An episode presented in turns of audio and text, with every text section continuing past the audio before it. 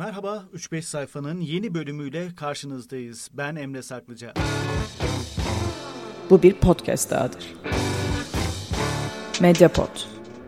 İletişim için mediapod.com ya da @mediapod. Bugün sizlere son dönemde okumaktan büyük keyif aldığım bir kitaptan küçük bir kesiti okuyacağım. Benim olağanüstü akıllı arkadaşım. Kitabın ismi sizlere tanıdık gelebilir. Çünkü geçtiğimiz yılın en çok konuşulan ve belki de en kaliteli dizilerinden biri olan aynı adlı yapımın çıkış kaynağı olan kitap bu. Evet dizi mükemmel. Evet harika bir edebiyat uyarlaması. Evet sıradan hayatlarımıza harika bir pencere sunuyor ama inanın bu kitapta çok daha fazlası var. Benim olağanüstü akıllı arkadaşım Elena Ferrante isimli yazarın Napoli dörtlemesi olarak bilinen roman serisinin ilk parçası. Leno ve Lila'nın küçüklüğü ve ergenliğini bizlere anlatan, Napoli'nin sokaklarında geçen müthiş bir serüven olduğunu söyleyebilirim. Her karakteri ilmek ilmek işleyerek onları gözünüzde canlandıran bir yapıt. 360 sayfalık kitabı dilimize ise Eren Yücesan Cende'ye çevirmiş. Peki bu kitabı bu kadar eşsiz kılan ne? Tabii ki Dünya Savaşı'nı geride bırakmış, Mussolini'den sonrasında kapitalizmin tüketim çılgınlığının kapısında bulunan İtalya'nın yürüyüşünde halkın var olma mücadelesini olağanca gerçekçi bir şekilde anlatması diyebilirim. İki kadının neredeyse tüm toplumsal tabulara, yıkıntılara ve öğretilere adım adım karşı çıkarken kendilerini var etmesi öyküsü bu.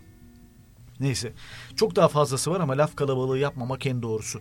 Kitap ana karakterimiz Elana'nın ileri yaşlarından başlıyor. Arkadaşı Lila'nın birdenbire ortadan kaybolması ve sonrasında geçmişine yolculuğu anlatılan. Giriş kısmı değil ama başından bir bölümü sizlere okumak istiyorum. Lila ve ben Don Akil'in apartman dairesine ulaşan karanlık merdivenleri sıra sıra basamakla, dizi dizi merdiven dönemeciyle tırmanmaya karar verdiğimizde arkadaş olduk. Avlunun menekşe rengi ışığını, ılık ilk yaz akşamına özgü kokuları anımsıyorum. Anneler akşam yemeği hazırlıyorlardı.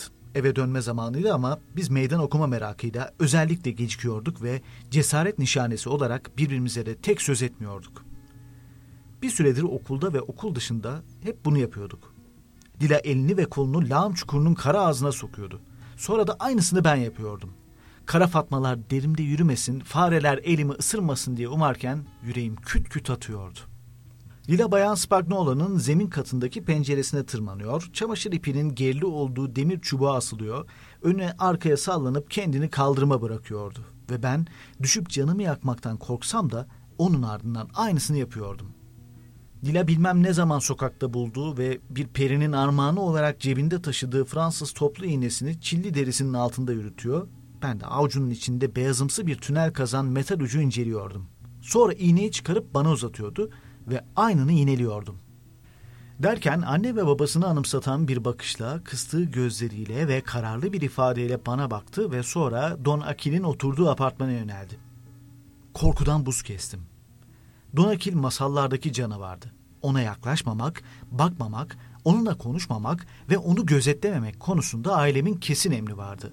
Ne o ne de ailesi varmış gibi davranmam gerekiyordu. Ona karşı duyulan ve yalnızca benim ailemle sınırlı kalmayan nefret ve korkunun kaynağının ne olduğunu bilmiyordum.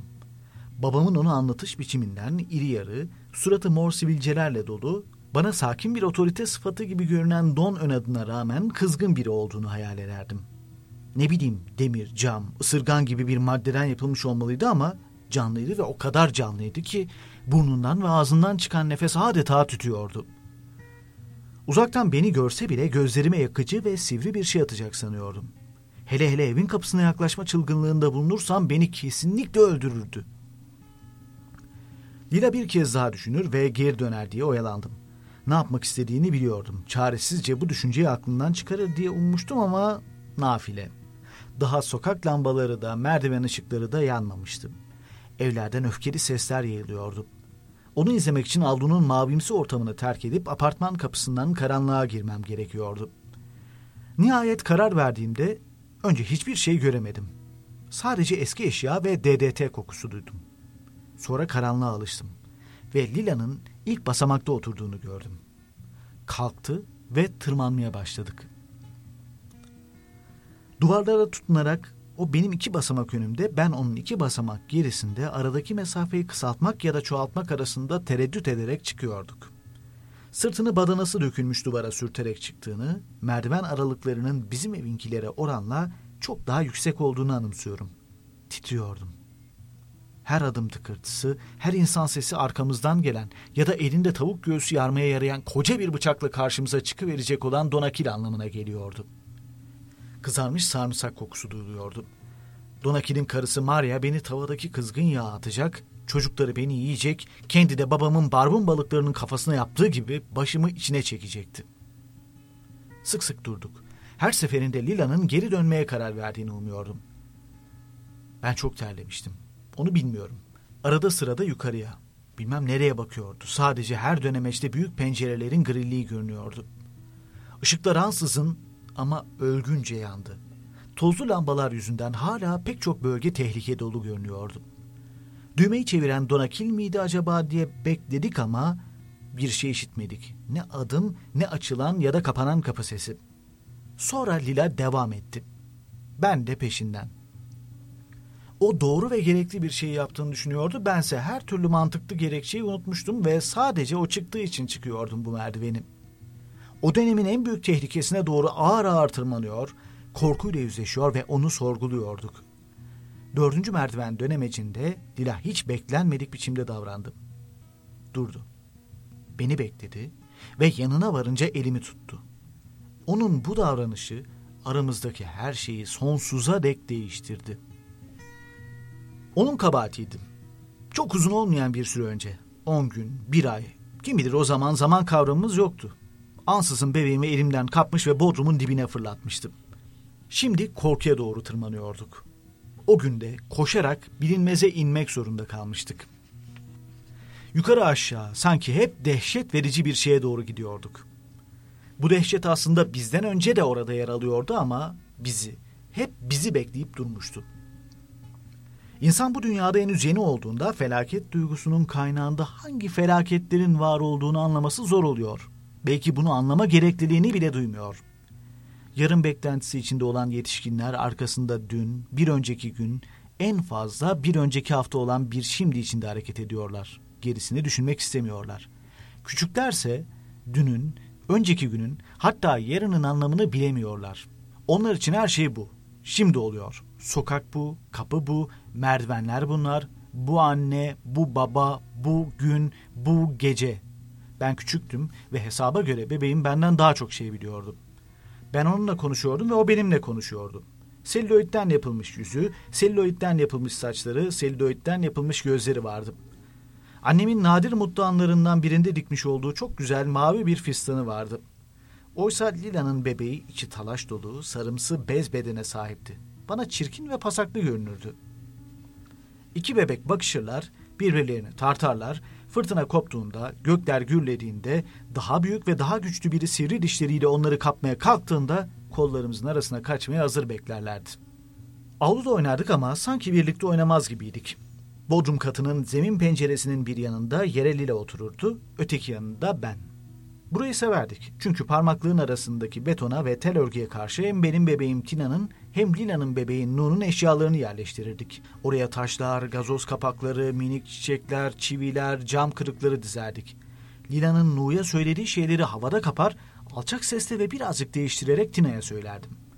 Eğer o eline bir kapak alır, şapka gibi bebeğin başına koyarsa ben de yerel lehçeyle kendi bebeğime şöyle derdim. Tina, kraliçe tacını tak, yoksa üşütürsün. Eğer Nu, Lila'nın kucağında seksek oynarsa Az sonra ben de aynı şeyi Tina'ya yaptırırdım. Ama o zamanlar hiçbir oyunu birlikte oynamaz, işbirliği yapmazdık. Hatta o yeri bile konuşup anlaşmadan seçerdik. Dila oraya gider otururdu. Ben sanki başka bir tarafa gidecekmiş gibi dolaşırdım. Sonra sanki bir şey olmamış gibi gidip havalandırma boşluğunun öteki yanına yerleşirdim. Bize en çekici gelen Bodrum'dan çıkan serin havaydı. İlkbahar ve yaz günlerinde serinleten bir esinti gibiydi. Ayrıca örümcek ağlarıyla parmaklıktan, karanlıktan, kırmızımsı pasıyla hem benden hem Lila'dan yana iki karşılıklı delik oluşturarak kıvrılmış telden ve o boşluktan karanlığa attığımız taşların yere değdiğinde çıkardığı sesten hoşlanırdık. O zamanlar her şey güzel. Her şey korkutucuydu. Bu delikler kimi zaman kucağımızda güvende olan ama çoğunlukla kıvrık telin yanına bırakılan Bodrum'un soğuk esintisine, tehditkar seslerine, hışırtılarına, çıtırtılarına, gıcırtılarına maruz kalan bebeklerimizi elimizden kapabilirdi. Nu ve Tina mutlu değillerdi. Bizim her gün deneyimlediğimiz o dehşet duygusu aynı zamanda onlarındı da. Taşların, evlerin, çayırın, evlerin içindeki ve dışındaki insanların üzerine düşen ışığa güvenmiyorduk. Onda karanlık köşeler, bastırılmış ama patlamaya hazır duygular sezinliyorduk. Gün ışığında bizi ürküten her şeyi o karanlık ağızlara, mahallenin apartmanlarının altında açılan mağaralara bağlıyorduk. Donakil örneğin, sadece en üst kattaki evinde oturmuyordu. Aynı zamanda aşağıda örümcekler arasında bir örümcek, fareler arasında bir fare, bütün formlara bürünen bir formdu. Onu uzun hayvan pençeleriyle camlaşmış, onu uzun hayvan pençeleriyle camlaşmış, taş kesilmiş ve zehirli otlarla kaplı bedeniyle yerdeki ızgara deliklerinden düşürdüğümüz her şeyi alıp koca kara çantasına atan bir canavar olarak hayal ediyordum. O çanta Donakil'in temel gereçlerinden biriydi. Hep yanındaydı. Evde bile çıkarmıyordu ve canlı, ölü ne bulursa içine atıyordu. Lila benim böyle bir korkuya sahip olduğumu bilmiyordu. Bebeğim bu konuda yüksek sesle konuşuyordu. Bu nedenle daha hiç konuşmadan bakışlar ve hareketlerle bebeklerimizi değiş tokuş ettiğimiz o ilk gün o Tina'yı elimden aldığı gibi ızgara arasından aşağı attı ve böylece bebek karanlığın içinde yuvarlandı. Medyapod'un podcastlerine Spotify, Google Podcast, iTunes ve Spreaker üzerinden ulaşabilirsiniz. Medyapod'u desteklemek için patreon.com slash medyapod. 3-5 sayfanın bu haftada sonuna geldik. Haftaya yeni bir kitaptan yeni bir bölümle yeniden karşınızda olmak dileğiyle. Hoşçakalın.